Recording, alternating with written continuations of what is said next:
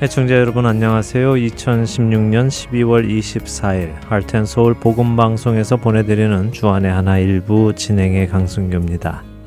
지난 한 주도 주님께서 주신 시간을 주님을 위해 사용하신 여러분들 되셨으리라 믿습니다. 안내 말씀드립니다. 지난주 특집 방송에서 이미 말씀드렸듯이요. 다음 주인 12월 31일부터 일본어로도 복음이 전해지기 시작합니다. 혹시 여러분 주위에 전해주시고 싶은 일본인이 있으신 분들은 저희 방송국으로 연락을 주시기 바랍니다. 필요하신 만큼 보내드리도록 하겠습니다. 참고로 일본어 방송은 mp3 cd에는 영어 방송 다음으로 포함이 되어 있습니다. 이 점도 기억하시기 바라고요. 연락 주실 전화번호는 602-866-8999입니다. 일본인들에게도 동일한 구원의 은혜가 임할 수 있도록 기도해 주시기 부탁드립니다. 한 신문 기사에서 아이들에게 산타클로스 이야기를 들려주어야 하는지에 관한 이야기를 읽었습니다. 그 기사의 시작은 이랬는데요.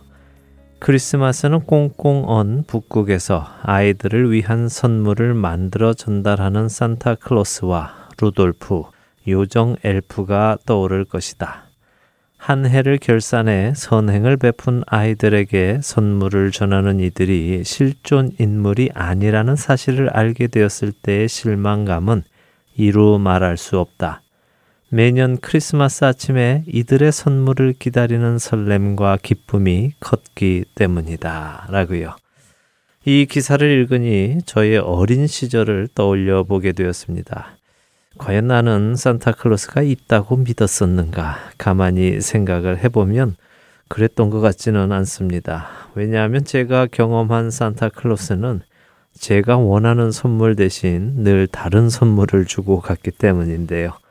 그래서 저는 어려서부터 뭔가 이상하다는 생각을 했던 것 같습니다. 다른 아이들은 자신들이 가지고 싶었던 선물을 산타에게 받기도 한다던데 왜 산타는 나에게는 가지고 싶은 것을 주지는 않을까? 산타가 어떻게 그 많은 아이들을 하룻밤 사이에 다 선물을 주고 돌아다닐 수 있을까? 제가 살던 아파트는 굴뚝이 없는데 어디로 들어올까? 우리 유치원에 산타가 왔었는데 왜 크리스마스 전에 와서 선물을 주고 가는 것일까? 이런저런 이해되지 않는 궁금증에 갸우뚱하고 있던 어느 해 크리스마스 이브 저녁에 저는 제 머리맡에 선물을 놓고 나가시는 아버지의 뒷모습을 보며 그랬구나 하며 모든 퍼즐이 맞추어졌던 기억이 납니다.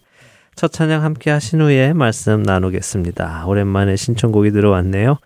루이지아나에서 이동순 애청자님께서 짧은 편지 보내주셨습니다. 안녕하세요. 하트앤서울 복음방송에서 수고하시는 여러분 감사합니다. 한국에 있는 제 동생에게까지 CD를 보내주셔서 잘 듣고 있다고 합니다.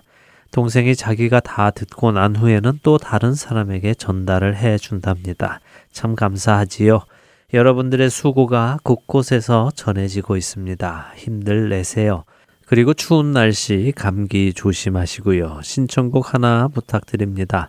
공현실 집사님, 강막숙 집사님, 동생 향옥이, 동숙이, 그리고 저를 아시는 모든 분들, 또 방송 들으시는 모든 분들 함께 듣기 원합니다.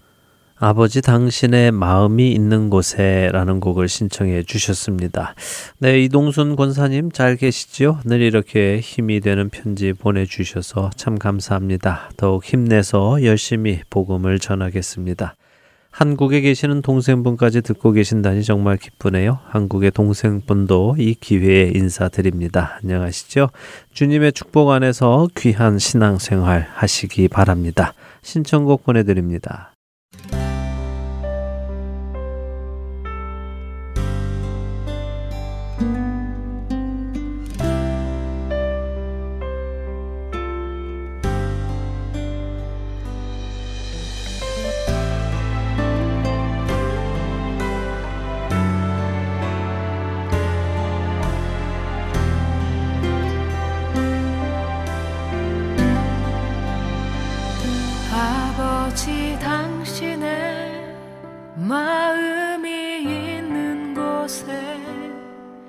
나의 마음이 있기를 원해요. 오로지 당신의 눈물이 고인 곳에 나의 눈물이 고이길 원해요. 아버지 당신이 바라보는 영혼에게 나의 두 눈이 향하길 원해요.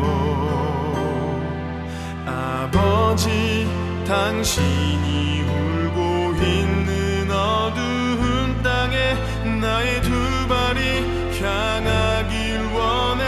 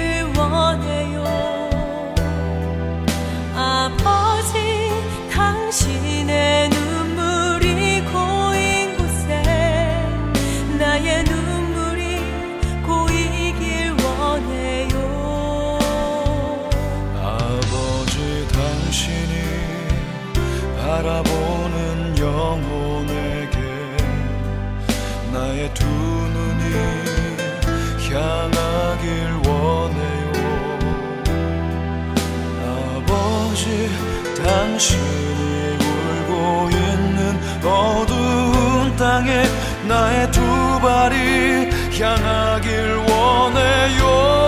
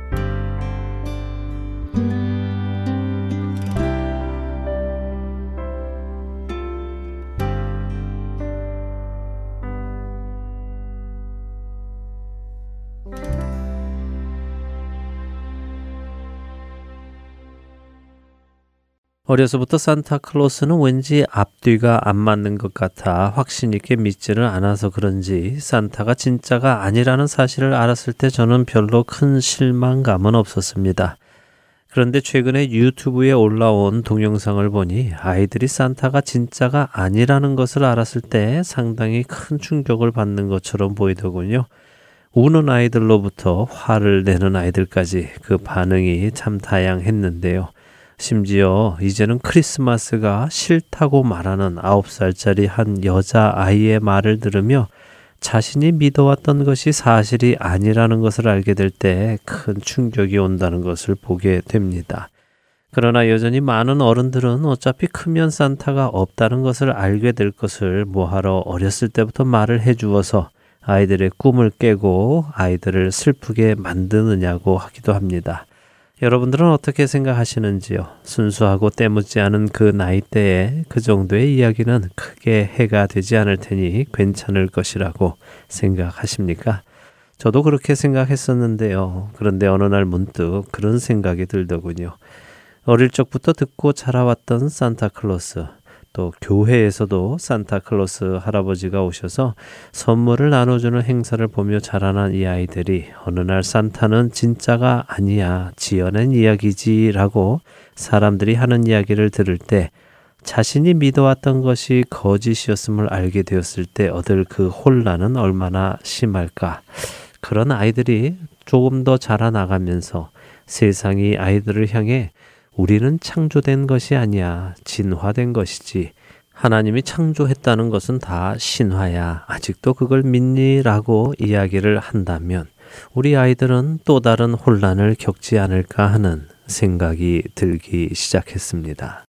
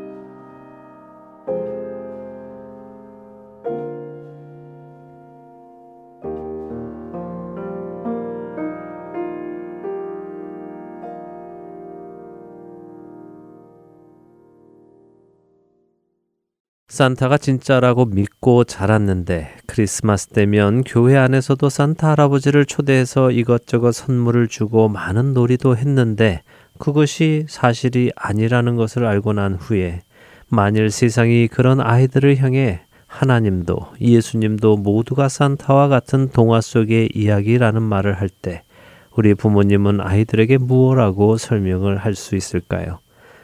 그래, 산타 할아버지는 가짜지만 하나님은 진짜야 라고 말을 하면 괜찮을까요?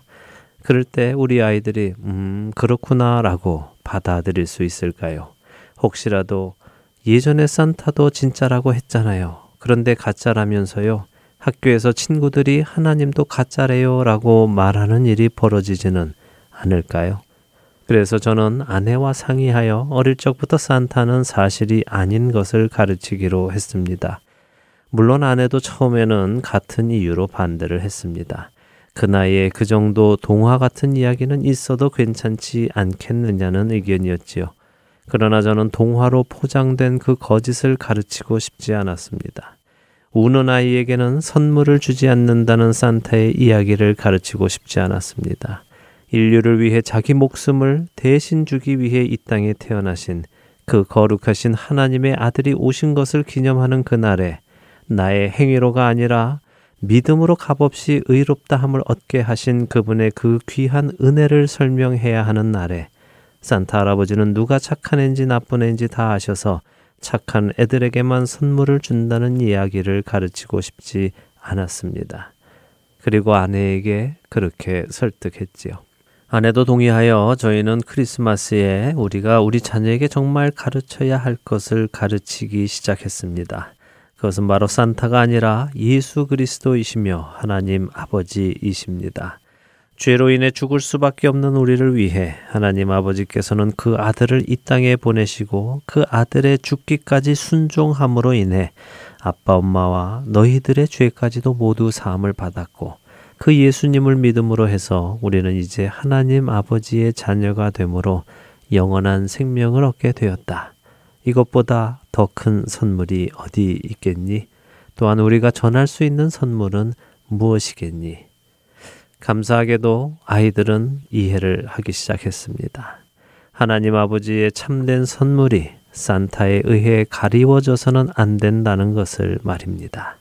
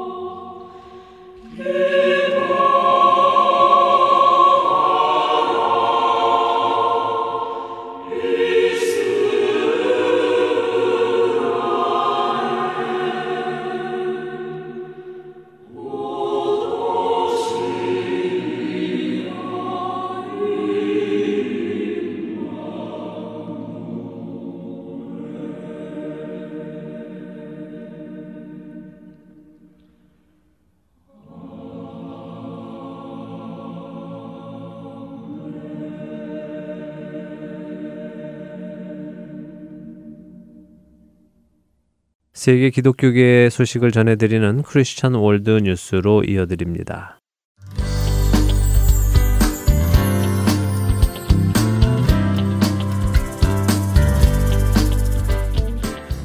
크리스천 월드뉴스입니다. 호주 법원이 5살 자녀의 성전환 수술을 요청하는 부모의 손을 들어주었다고 미국 크리스천 포스트가 보도했습니다. 보도에 의하면 남성으로 태어났지만 여러 매체를 통해 간성, 즉 남성과 여성의 특징이 같이 나타나는 제3의 성을 가진 사람으로 소개된 칼라라는 이름의 이 아이는 성전환 수술을 앞두고 있으며 여성 생식 기관이 없음에도 불구하고 스스로를 여성으로 인식하고 있는 상황입니다. 칼라의 가족들은 그가 여성 성기의 모양을 갖고 태어났고 전형적인 여아의 행동을 한다. 남자로 불려지는 것을 매우 싫어하며 여자아이들의 장난감과 옷, 활동 등을 더욱 선호했다고 주장했습니다. 칼라는 성전환 수술을 통해서 몸에서 남성 생식선을 제거할 예정입니다. 의학 전문가는 법정에서 수술을 통해 아이의 몸에서 종양으로 발전할 수 있는 위험성을 줄일 수 있으며 또한 사춘기 이전에 수술을 하는 것이 좋다고 제안하기도 했습니다.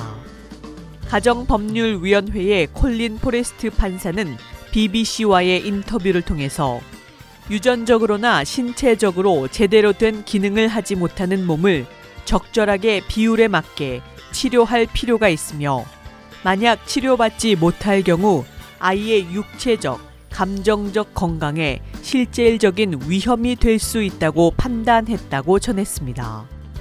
그러나 일부 간성 지지자들은 이번 판결에 대한 의문을 나타냈으며 모건 카펜터라는 이름의 지지자는 아이들이 좀 더 성숙했을 때 정체성에 대한 결정을 내려야 한다고 본다면서 성 지정은 적절하다고 생각하지만 이를 정하기 위한 강제적인 수술은 적절치 않다고 말했습니다.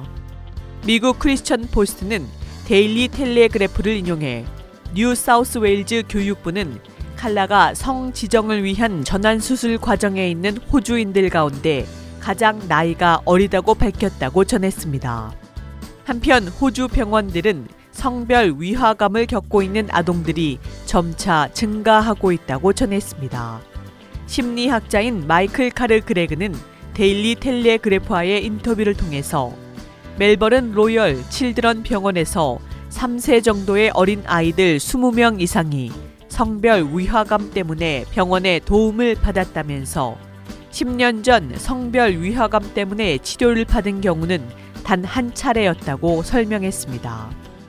웨스트미드 아동병원에 소속된 한 의사는 최근 성과 관련된 서비스가 약 3배 가까이 늘었으며 모든 주에서 빠르게 증가하고 있다고 전했습니다.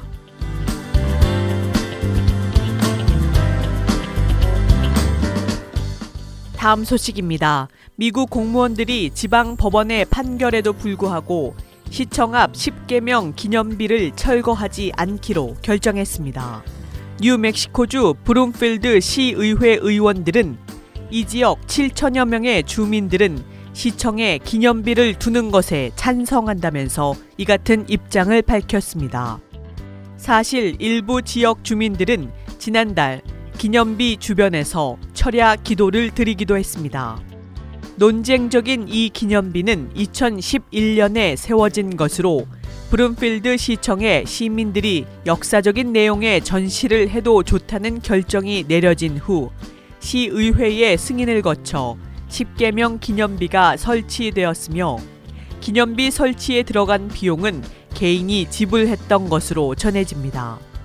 그러나 위칸스 제인 펠릭스와 버포드 쿤 등은 기념비 때문에 피해를 입었다고 주장했습니다. 뉴멕시코주 미국 시민자유연맹은 시를 상대로 소송을 제기했습니다. 미국 시민자유연맹 알렉산드라 스미스 변호사는 지역 방송국과의 인터뷰에서 비기독교인인 의뢰인들이 이 기념비와 관련된 문제를 제기하고 있다. 기념비 때문에 공동체에서 소외감을 느낀다고 말했습니다. 지난 2014년 지방법원의 제임스 파커 판사는 이 기념비가 미국의 헌법을 위반한다면서 미국 시민자유연맹의 호의적인 판결을 내린 바 있습니다. 시는 이에 대한 항소를 제기했으나 항소 법원 역시 지방 법원에 손을 들어주었고 판결에 따라 철거되어야 할 기념비가 공무원들의 저항으로 지켜지고 있는 상황입니다.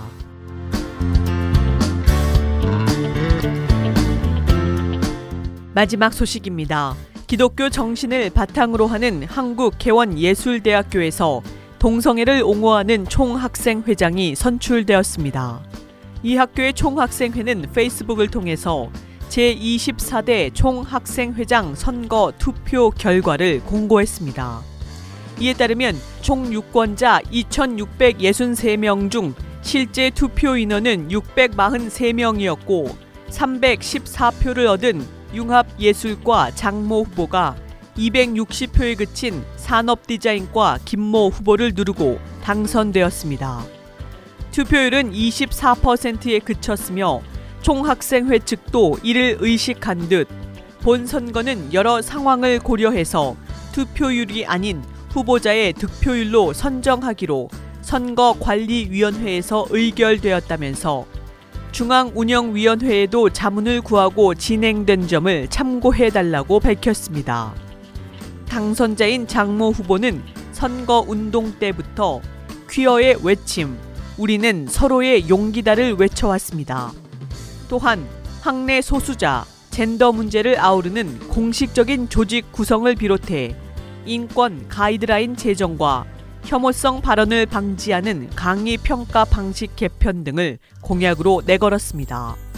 한편 선거에 앞서 대학 성소수자 모임연대 큐브는 2017학년도 학생 대표자 후보 3명의 커밍아웃을 환영하고 지지한다면서 해당 3인이 개원예술대 총학생회장 당선자인 장모 씨를 비롯해 연세대 제28대 총여학생회장 마모 후보, 카이스트 제31대 부총학생회장 한모 후보라고 밝혔습니다.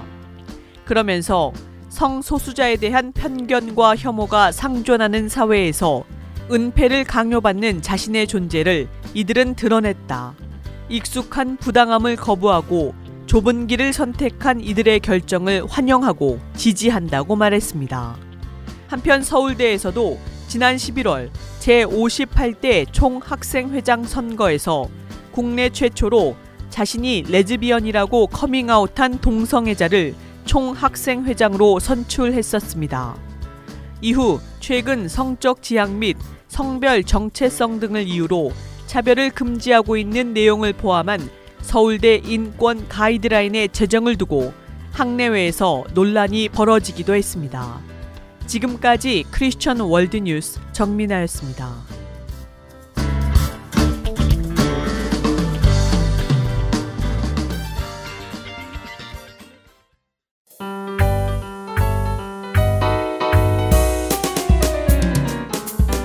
안녕하세요. 저는 로스앤젤레스 한인 침례교회 주일학교 교사 강지연입니다. 볼거리가 홍수처럼 쏟아지는 이 시대에 하나님의 자녀인 우리 아이들이 보고 들을 거리가 없어 항상 아쉬워하던 중에 하트앤소울 복음방송의 주안의 하나 6부 자녀들을 위한 방송을 접하게 되었습니다. 우리 주일학교 아이들에게도 들려주고 싶다는 생각에 하트앤소울 복음방송에 문을 들였더니 CD를 보내주셔서 저희 교회 자녀들과 부모님들께도 나누어 드리고 있습니다. 여러분들의 교회에서도 사용해 보시면 좋을 것 같습니다. 매주 자녀들을 위한 방송 CD가 따로 있는 것은 물론 지난 방송 13편의 분량이 한 장에 담겨있는 CD도 준비되어 있다고 합니다. 방송 CD가 필요하신 분들은 복음방송 사무실로 연락주시면 받으실 수 있습니다. 연락주실 전화번호는 602-866-8999입니다. 우리 다음 세대들이 이 땅에서 부끄러울 것 없는 그리스도의 군사로 자라나기를 소원합니다.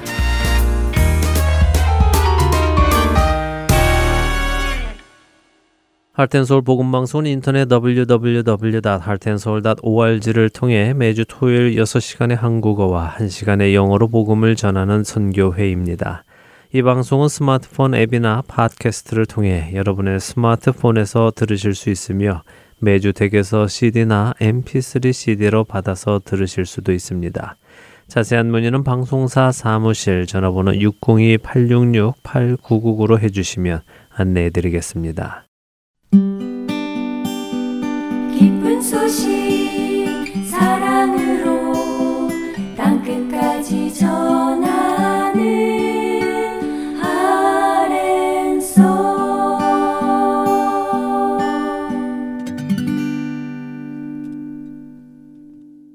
김경환 목사님께서 나누어 주시는 요한복음 강해 함께 하시겠습니다.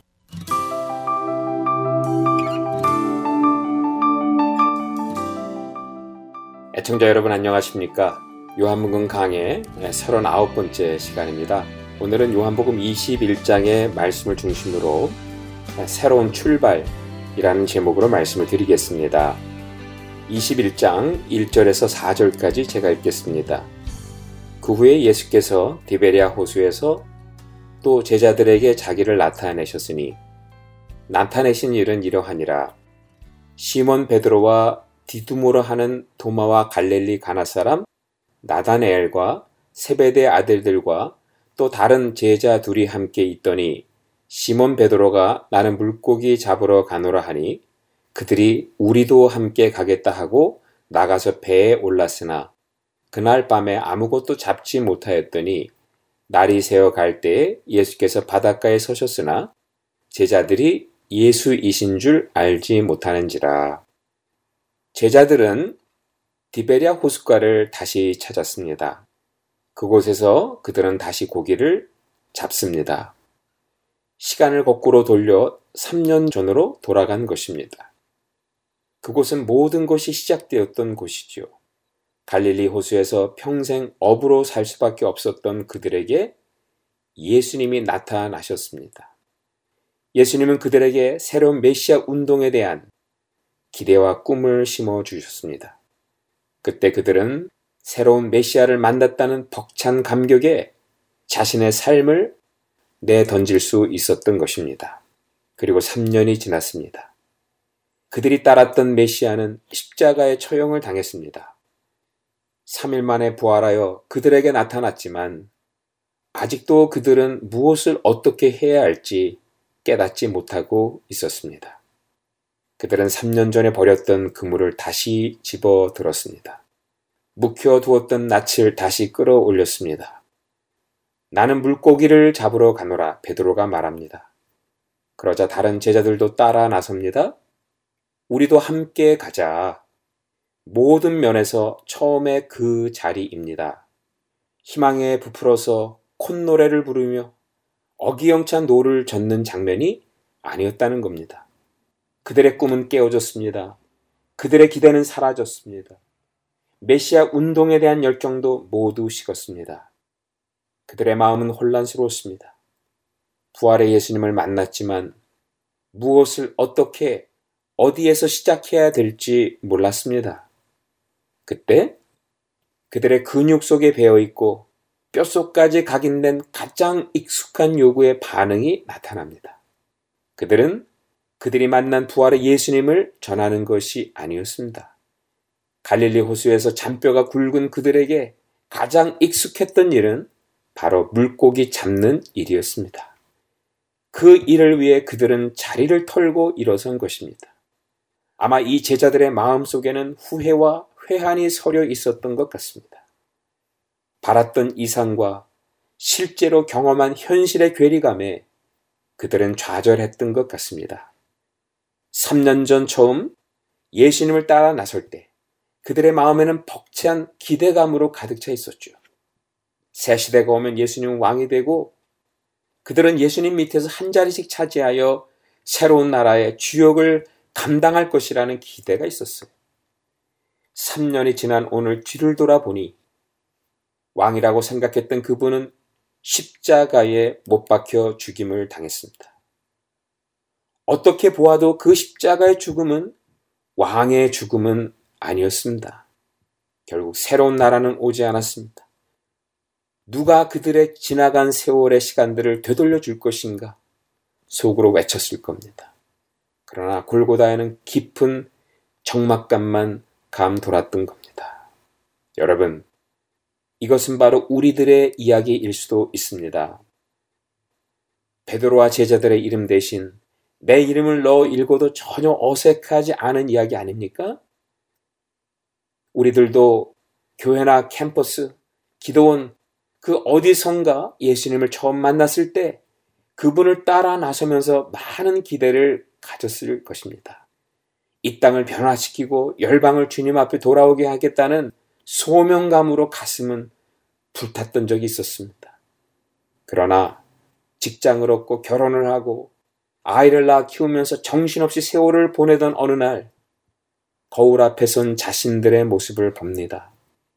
예수님을 처음 만났던 때의 꿈과 패기는 온데간데 없고 현실의 노예로 살아온 세월의 흔적만 남아있는 자신들의 모습을 봅니다. 디베랴 호수에 다시 그물을 던지는 제자들의 모습이 바로 우리의 모습일지도 모른다는 겁니다. 5절 6절을 보십시오. 예수께서 이르시되 얘들아 너희에게 고기가 있느냐 대답하되 없나이다. 이르시되 그물을 배 오른편에 던지라 그리하면 잡으리라 하시니 이에 던졌더니 물고기가 많아 그물을 돌 수 없더라. 갈릴리 호수에서 잔뼈가 굵은 어부들 아닙니까? 적어도 물고기를 잡는 데에는 일가견이 있었던 제자들입니다. 그러나 물고기를 잡는 일마저 그들의 뜻대로 되지 않습니다.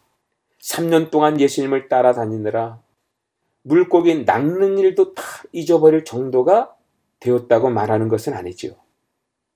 본문의 이야기는 3년 전 예수님을 따라 나섰던 그때 일을 회상시켜주고 있는 것입니다.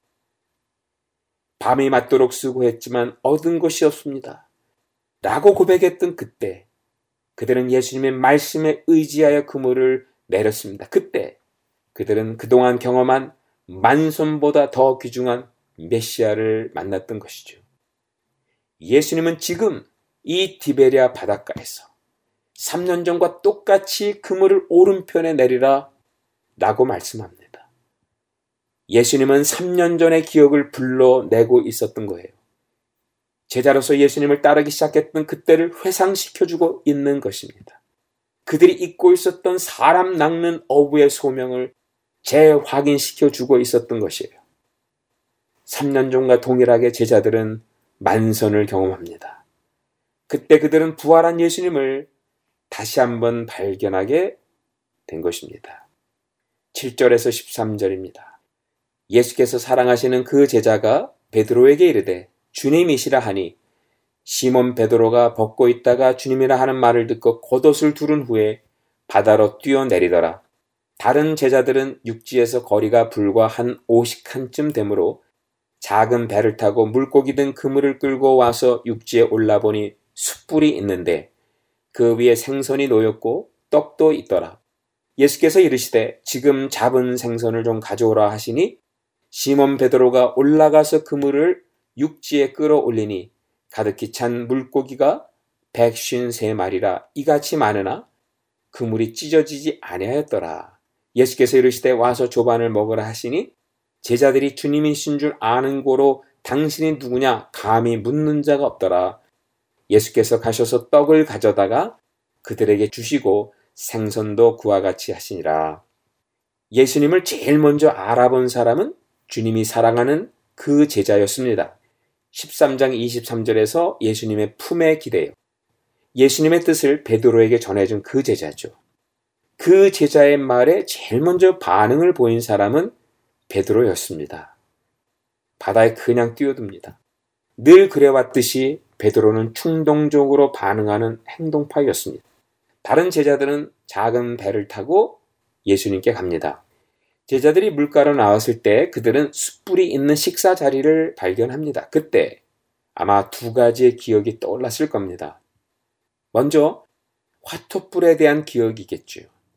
18장 17절에서 18절에 문 지키는 여종이 베드로에게 말하되 너는 이 사람의 제자 중 하나가 아니냐 하니 그가 말하되 나는 아니라 하고 그때가 추운 고로 종과 아랫사람들이 불을 피우고 서서 쬐니 베드로도 함께 서서 쬐더라. 베드로가 예수님을 부인했을 당시의 상황입니다. 냄새 기억만큼 확실한 기억이 없다고 합니다. 베드로는 예수님이 피운 숯불의 냄새를 맡으며 며칠 전에 일어났던 슬픈 기억이 떠올랐을 것입니다. 예수님을 죽기까지 따르겠다고 다짐했지만 예수님을 모른다고 3번이나 부인했던 쓰라린 기억이죠.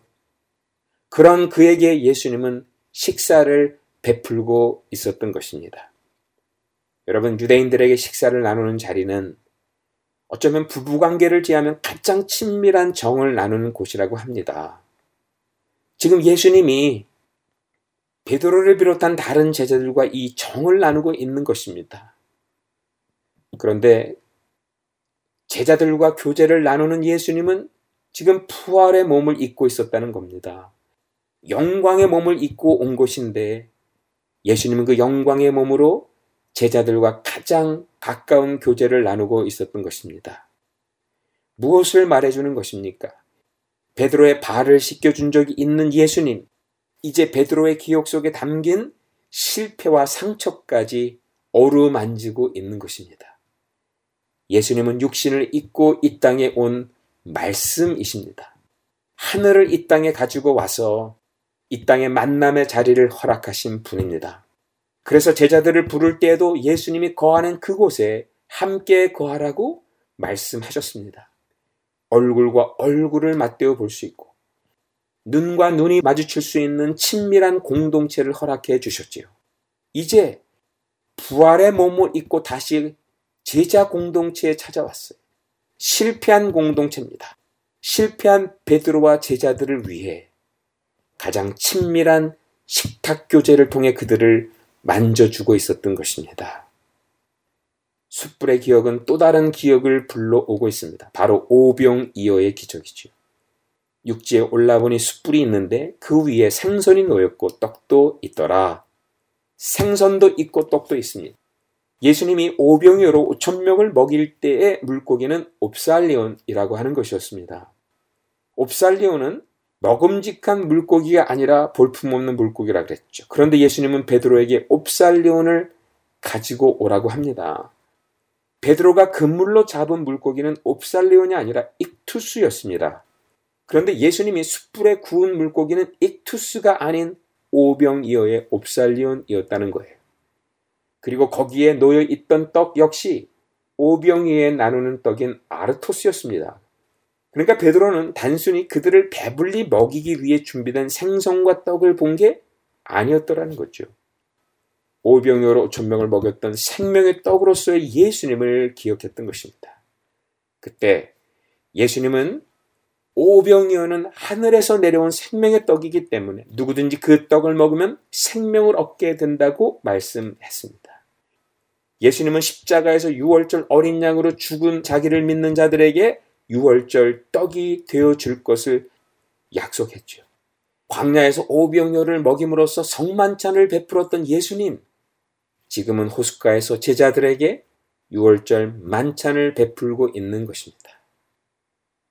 21장 13절에 예수께서 가셔서 떡을 가져다가 그들에게 주시고 생선도 그와 같이 하시니라. 예수님은 오병이어에 등장하는 떡 아르토스와 물고기 옵살리온을 나눠줍니다. 그들이 잡은 물고기 익투스가 아니었어요. 바닷가의 식탁이 광야에서의 식탁의 기억을 불러왔던 것입니다. 부활의 식탁이 6월절의 식탁을 불러왔던 것입니다. 부활의 식사와 6월절 식사는 두 개의 다른 식사입니다. 그러나 그것은 유기적으로 연결된 식사임을 암시하고 있었던 거예요.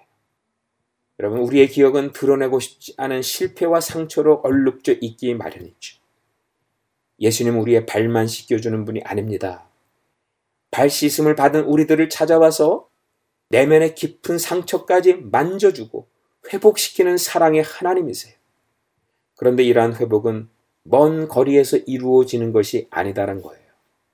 서로의 눈을 볼 수 있는 거리, 서로의 목소리를 들을 수 있는 거리, 서로의 숨소리까지 느껴지는 가까운 거리에서 이루어집니다. 그래서 예수님은 먼저 우리에게 다가와서 친밀감으로 식탁을 준비하여 주셨고 자신의 살과 피를 나누어 주셨습니다. 만약 우리가 예수님이 주는 살과 피를 믿음으로 먹고 마신다면 예수님은 우리에게 제자들과 동일한 회복을 주실 것입니다. 문제는 이것입니다.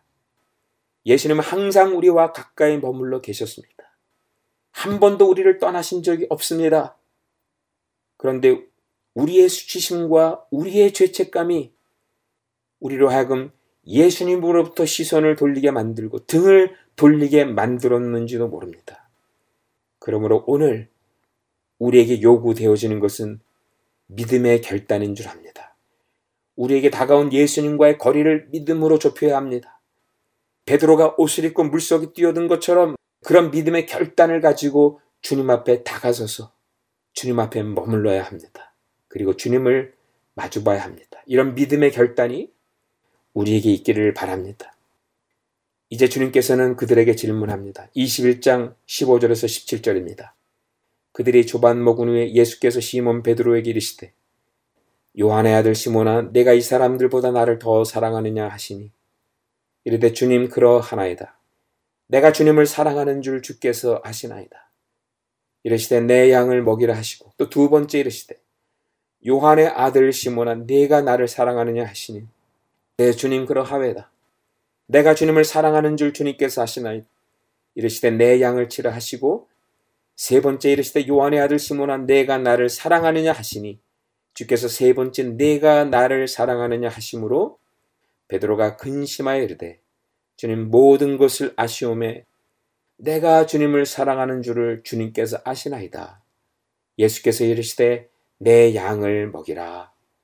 중요한 사실은 예수님이 베드로에게 세 번이나 같은 질문을 했다는 점입니다. 앞서 아침 식사 자리가 베드로의 화톱불에서의 실패 사건과 오병이어의 사건을 회상시켜 주었다면 오늘 본문의 세 번에 걸친 똑같은 질문은 또 다른 기억을 떠올리는 사건이라는 것입니다. 바로 베드로가 예수님을 세 번 부인했던 사건이죠. 지난 3년 동안 예수님과 함께 동고동락하면서 베드로의 기억 속에 가장 생생하게 남아있는 사건, 그게 뭘까요?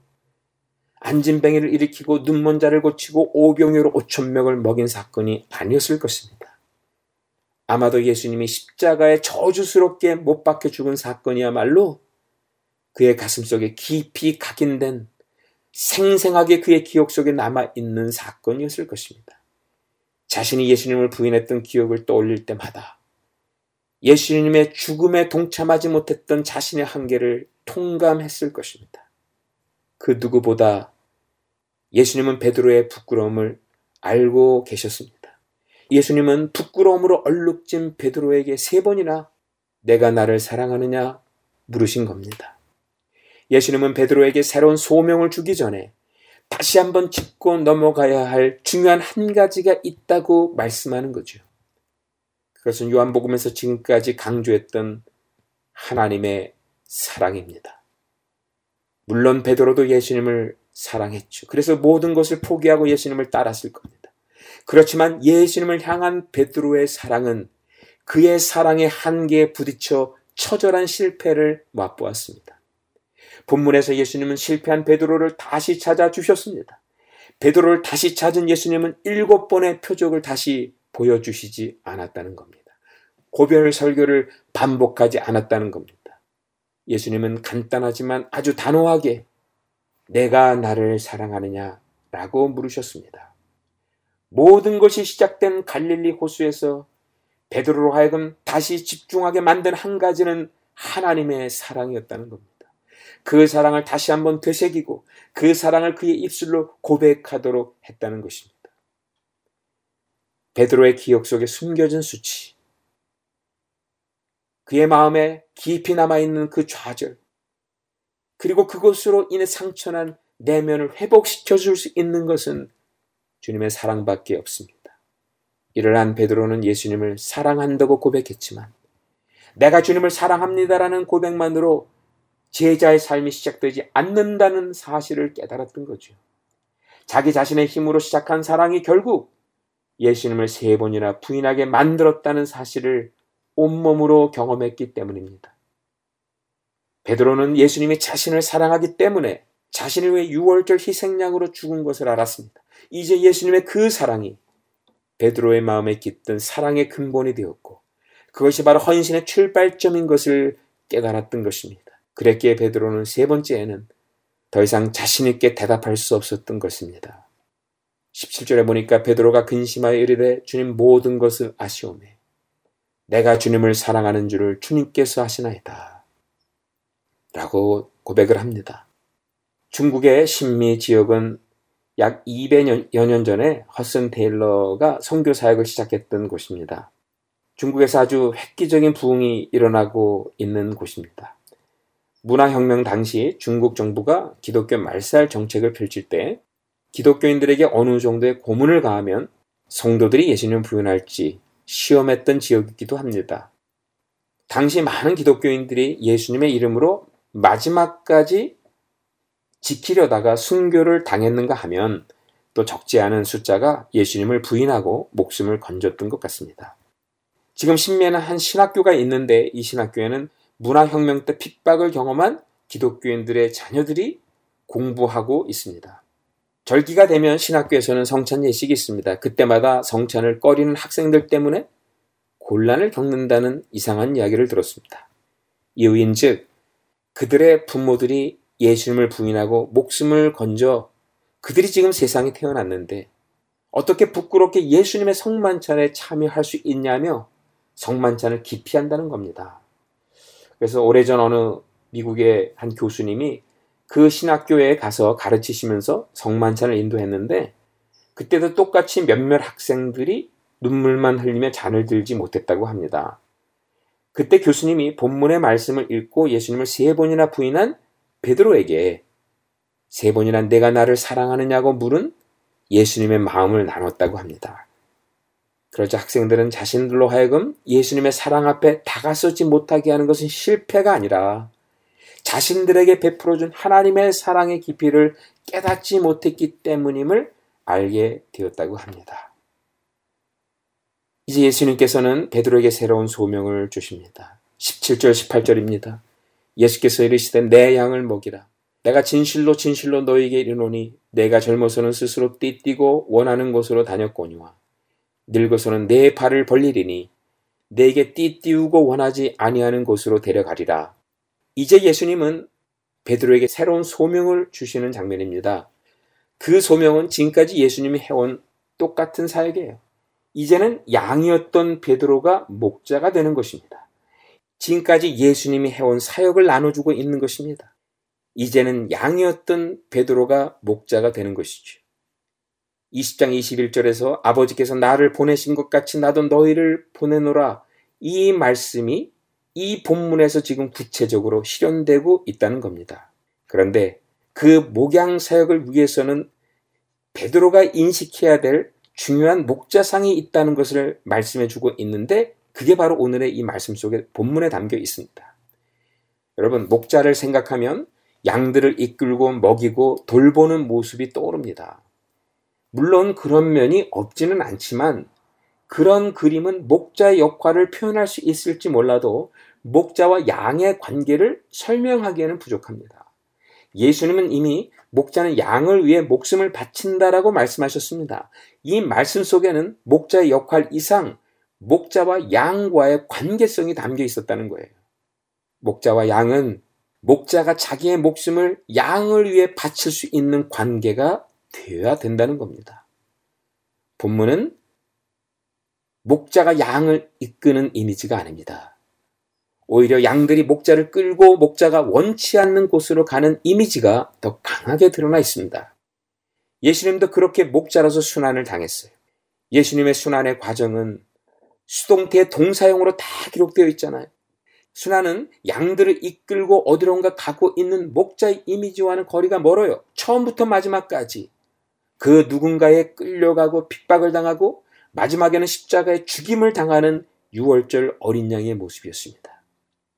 그런데 그 유월절 양이 곧 참 목자라는 것입니다. 여러분, 참다운 팔로우십에 이끌림에 양들을 생명으로 이끄는 참다운 리더십이 있다는 것입니다. 요즘 한국 교회는 어느 시대보다 훌륭한 설교가들이 많다고 자랑하죠. 서점에 가보면 훌륭한 설교가들의 설교를 담은 책들로 말씀의 홍수를 이룹니다. 주일에 선포되는 설교를 들어보면 그 내용이나 전달 방식에 있어서 흠잡을 수 없을 정도로 훌륭합니다. 그런데 왜 교인들은 이 시대에 참다운 목자가 없다고 아우성치는 것일까요? 이 시대의 교인들이 목말라 하는 것은 훌륭한 말씀이 아니라는 겁니다. 교인들이 목말라 하는 것은 참다운 목자상입니다. 예수님을 따라가는 참다운 목자상, 이 시대가 요구하고 있는 겁니다. 이렇게 된 데에는 예수님이 말씀하신 내 양을 먹이라는 말씀의 의미를 각각 자기 식대로 해석했기 때문이라는 생각이 들어요. 예수님의 내 양을 먹이라는 말씀이 훌륭한 설교를 하는 것에 초점을 두고 한 말씀일까요? 그렇지 않을 겁니다. 예수님은 자신이 어떤 목자인지를 알고 있었으며 베드로에게 동일하게 자신의 목자상을 본받으라고 말씀하고 있는 겁니다. 그 목자상은 내 팔을 벌리리니 내게 띠띠우고 원하지 아니하는 곳으로 데려가리라는 말씀이 암시하고 있습니다. 십자가에서 양들을 위해 희생하는 모습 속에 참다운 목자상이 담겨 있다는 것입니다. 오늘은 여기까지 하겠습니다. 애청자 여러분 안녕히 계십시오. 다음 주에 다시 뵙겠습니다.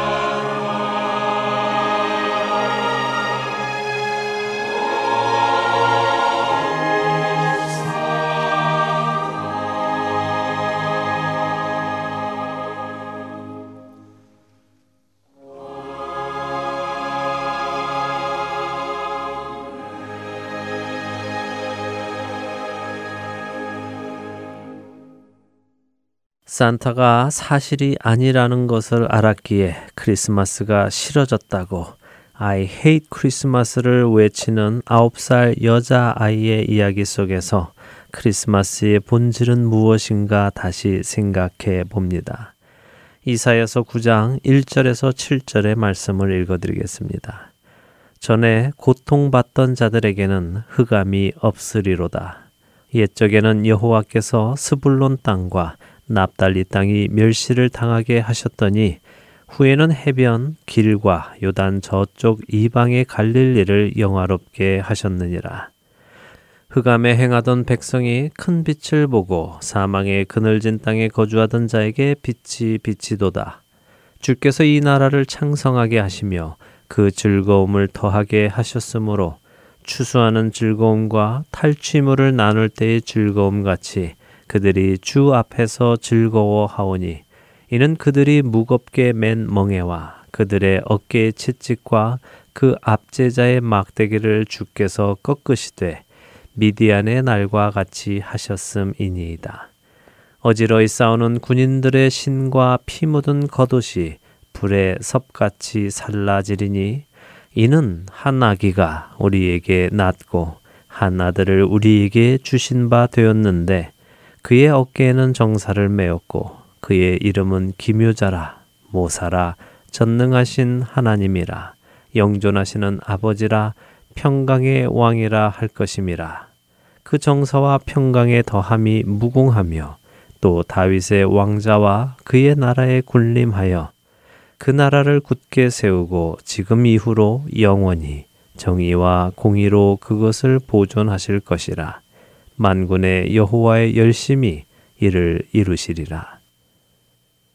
죄의 노예가 되어 고통 속에 살던 사람들, 자신의 죄를 어쩌지 못해 어둠 속에서 살던 사람들, 죽으면 영원히 벌을 받을 수밖에 없는 사망에 묶여 있던 자들을 하나님께서는 그냥 내버려 두지 않으셨습니다. 그냥 내버려 두셔도 되는데 내버려 두시지 않으신 것입니다. 그냥 내버려 두는 것이 오히려 하나님의 공의의 실현이었음에도 불구하고 하나님께서는 공의를 넘어 사랑을 보여주셨습니다.